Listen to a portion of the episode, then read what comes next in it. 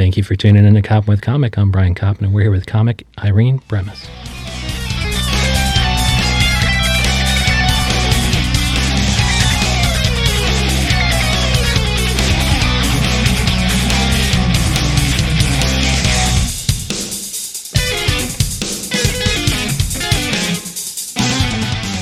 Irene Bremis, how the hell are you? Oh, well, I'm doing good. I like being here. Thank you so much for having me. Oh, it's so nice for you to come in on such a cold day. And where do people find you do stand-up comedy on stage, and where can they find you online? Okay. Well, you can follow me on Instagram at Irene Bremis. Also on Twitter at IreneBremis13. I'm pretty much, everywhere. Okay. Anywhere, And that's about it. And your upcoming shows, or your a one-person show before, I thought. Right. I did a one-person show. I do want to plug, though, if that's okay. Yep, shamelessly plug. Yeah, that's the opportunity. Right now is the time to do it. You can also find me. This is the time to do it. My album, Unladylike, everywhere albums could be found. Yeah, I saw it on Spotify. Okay, yep, on Spotify, iTunes, and a bunch of other places. Oh, cool. Yeah. You'd rather have them buy it on iTunes than stream exactly. Around, Yes, okay. Yes, please. Don't be cheap. Do it. Okay, that's all I'm going to say. And that's as nice as I get. And that's how unladylike you are. Like, what kind of things can they expect from that album? Honesty, I guess. I'd like to think that, I just tell it like it is, kind of uncensored. Okay. Maybe not what's so popular in mainstream America, but you know what? Screw it, That's how I feel, and that's about it. Have you seen Wanda Sykes? I saw Wanda Sykes' special, and there's like this little part in it. Can we swear on this thing? Oh, please do. Oh, good. Okay, please do. Thank you. I love you already, Brian. You're amazing. I'll give you a reach around after the show, okay, because this is really awkward. Oh, good. Okay.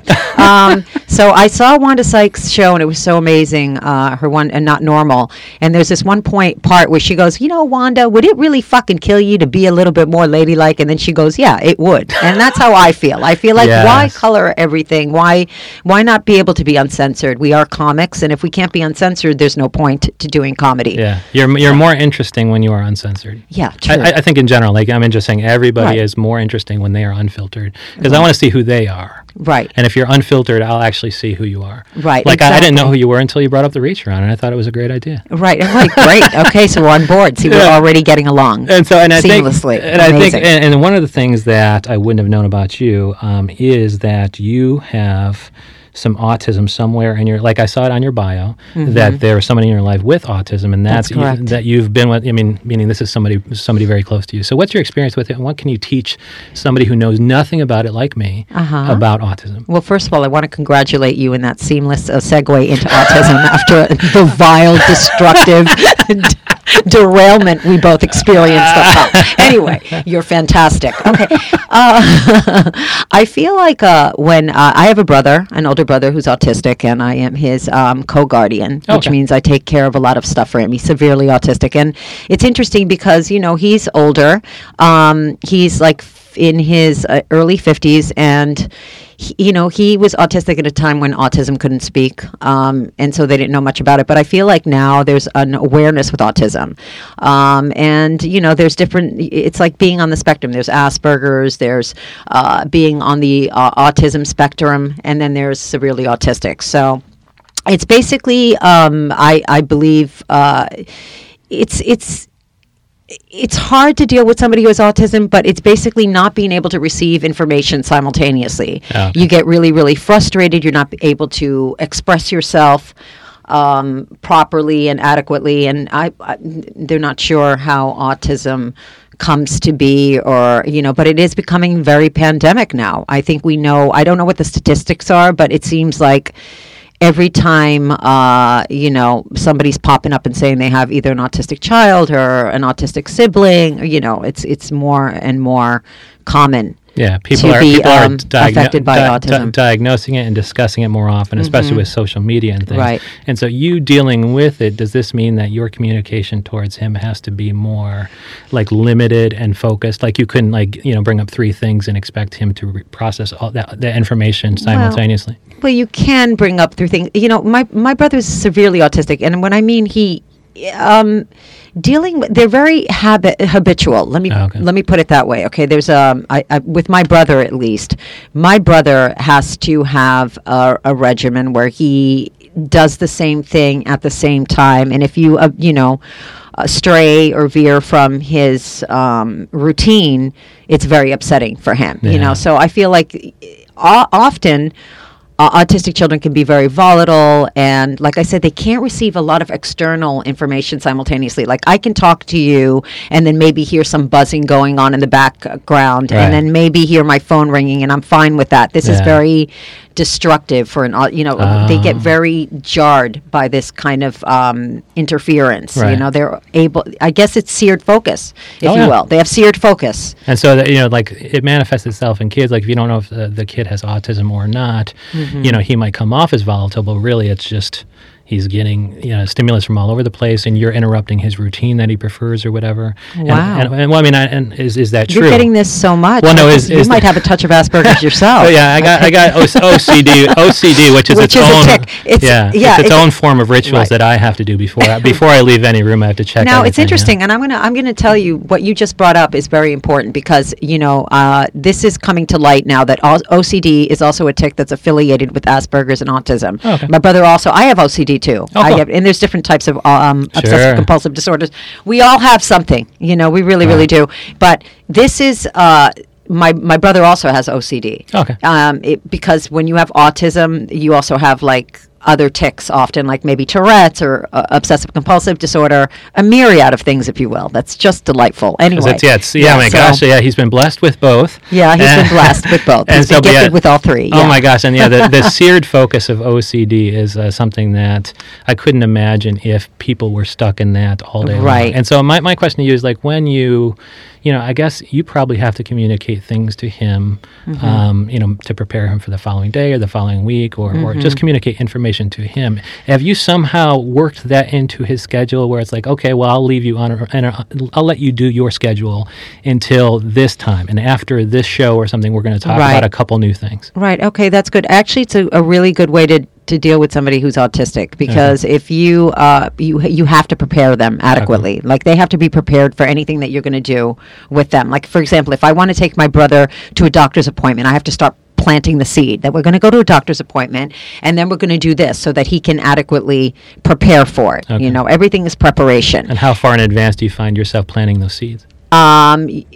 Sometimes just the night before, which is, is not a lot of notice. I'm giving him the 2-minute warning, which is not fair for anyone. But outside of football. And so too much notice though might freak somebody out. But too much notice, if God forbid something happens, now you're married to that plan, and that can be very upsetting for him if we have to break the plan, But also, I would think, like, even if it was a couple weeks in advance and it was something unpleasant, like a doctor's appointment, I would find myself upset. Then I bribed him. I'd be like, I'd be obsessing about it for weeks. And so it's nice that it's only the night before, because if it were weeks before, I'd be obsessed. I'd be ruminating about this negative thing that I have to do. Right. That's true. Exactly. And I don't want him ruminating. But at the same time, he if I usually bribe him. I know that's really terrible, and I shouldn't admit that, but I do. And you bribe him with what? With terrible stuff. This is like a double whammy right now. Like McDonald's. I'm sorry, okay? Stop judging me. This is a judgment-free booth. I can see that. Yeah, anyway. It's mentally healthy, if not physically healthy. I have to bribe him because, there has to be some reward for the pain that he's going to go through at the dentist. Anyway, so then he looks forward to that more. So in a way, he's actually very positive. Think about it. He's overlooking the negative just to get to the positive, which I, as a person that's not afflicted with autism, I can't seem to do that in my own career. I always like focus and fixate on the negative, what I mean, and never really, so he's he sees the forest through the trees. And so you are learning lessons from your brother in that you should be a little bit more able to focus on the positive things in your career, and one of them is are you still telling the same jokes from Unladylike on stage? No, I have an entire different, and I'm pretty proud to say a completely different, like I want to say another hour. Oh my Lord. Prolific material. How do you do that? Listen, we all get stuck sometimes, but I think now, when I started stand up like 20 years ago, and when I first started, the golden rule was that you have to repeat your material, you have to hone your art, you just have to repeat, you have to repeat, you have to repeat, which is the literal definition of insanity. Now, something instinctually told me that repetition is not the way to go, but I did because it was a formula. Who am I to say? We can't recreate what's already been working for so many people. Yeah. You start with the same joke, you end with the same joke, start with that. But I always was very prolific in the beginning, and then I started, using this other structure. There's a merit to actually repeating material and building on it, right, taking a joke and writing and taking it to a whole other level, adding beats to it. I get it, okay? But I think now, because of social media and everything else, we're now coming, I'm revisiting the former Irene who started stand-up, which is like, you need to stay prolific because it's all been done and said. There's too many ways to access what you're saying online, on your album. You know what I mean? People have already heard it. If you're going to be performing live and they've already heard the joke 500 times, then you're going to have to mix it up. You're going to have to write new material. So how do I do it? You just, do it. If you can write one joke, you can write another joke. It's just... you just have to quiet yourself and just write. Seared focus. Yeah, seared focus. Can you call on any of your own OCD to kind of help you write? Like when do you write during the day? And I do obsess. I do actually. I have my OCD, and I'm being very open about this. Is the way that I can phrase things. Like I have people have rituals where they have to wash. I don't know what your OCD is, but it's checking things. Checking things to make sure things are off or unplugged. Okay, off or unplugged. Okay, so you're basically safe. I love that we have to label that like it's and then somebody else, disorder. Another OCD person looks at that and is like, why are you obsessed with that? But then I'm also like, well, why are you washing your hands 85 times? I'm not obsessed with the same things, but we're both compelled. Right, and my obsession is words. Like I always have to think about how I want to phrase things and how I could phrase it in another way to make it. So I guess it's like very helpful in stand-up. Yeah. You know what I mean? So I figure out, this is my obsession, words. How am I going to say this, rephrase this? How is it going to be more effective? And then I repeat it in my head. Maybe I should say it this way. Maybe I should say it that way. And is that one of the reasons why you ended up on stage, because you have a microphone and you have the complete power to say things the way you want to? No, actually, no, it's not. I never dreamt of being a stand-up. I'm sure a lot of people that come into this very room have professed to have a dream since they were children. Not me, not at all. Okay.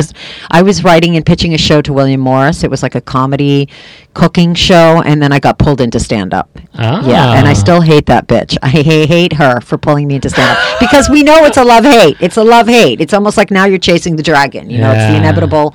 it's like you've been bitten, and now you have to continue this path. It's. But you have something to show for it. They can stream, or better yet, buy Unladylike, Irene Bremis. Unladylike, and also I do have a podcast that we shot one season with actress Jennifer Esposito. It's called hashtag suck it on Spotify and every other platform. And it's political. Platform. It's political, right? This one isn't. This one isn't.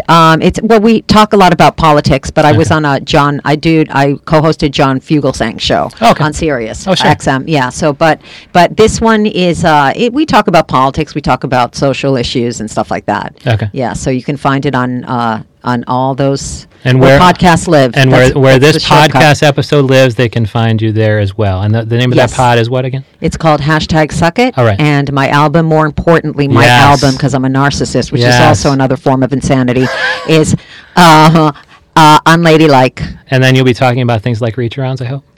Yes, absolutely. Because they're so important. They keep the world. It's really, they keep the world going. It's just common fucking courtesy, man. Yeah, exactly. But also, one of the names of the bits is Bernie Sanders. Bernie Sanders. I talk about Bernie. And that's the one with the reach around on it. Yeah, of course. So Bernie, So listen to that one. And then Irene Bremis 13 on Twitter. That's right. And then elsewhere, are you IreneBremis.com? I am Irene Bremis on Instagram. And that's it. I don't have a website. I'm a bad comic. But it's very outdated. Yeah, I think I saw your bio there. So it's still up, but it's a little dated. Yeah, it's on LadyLike.com. Yeah, but it needs to be updated. So whatever you do. So look at the social. Irene Bremis across social. Irene Bremis 13. That's correct. And she's funnier than the other 12 Irene Bremises who have the Twitter handle that have failed miserably. Okay, 13 is lucky. I don't give a shit what anybody says. Just ask me and Johnny Cash. She's unfiltered. She's unladylike. Irene Bremis, thank you so much. Thank you.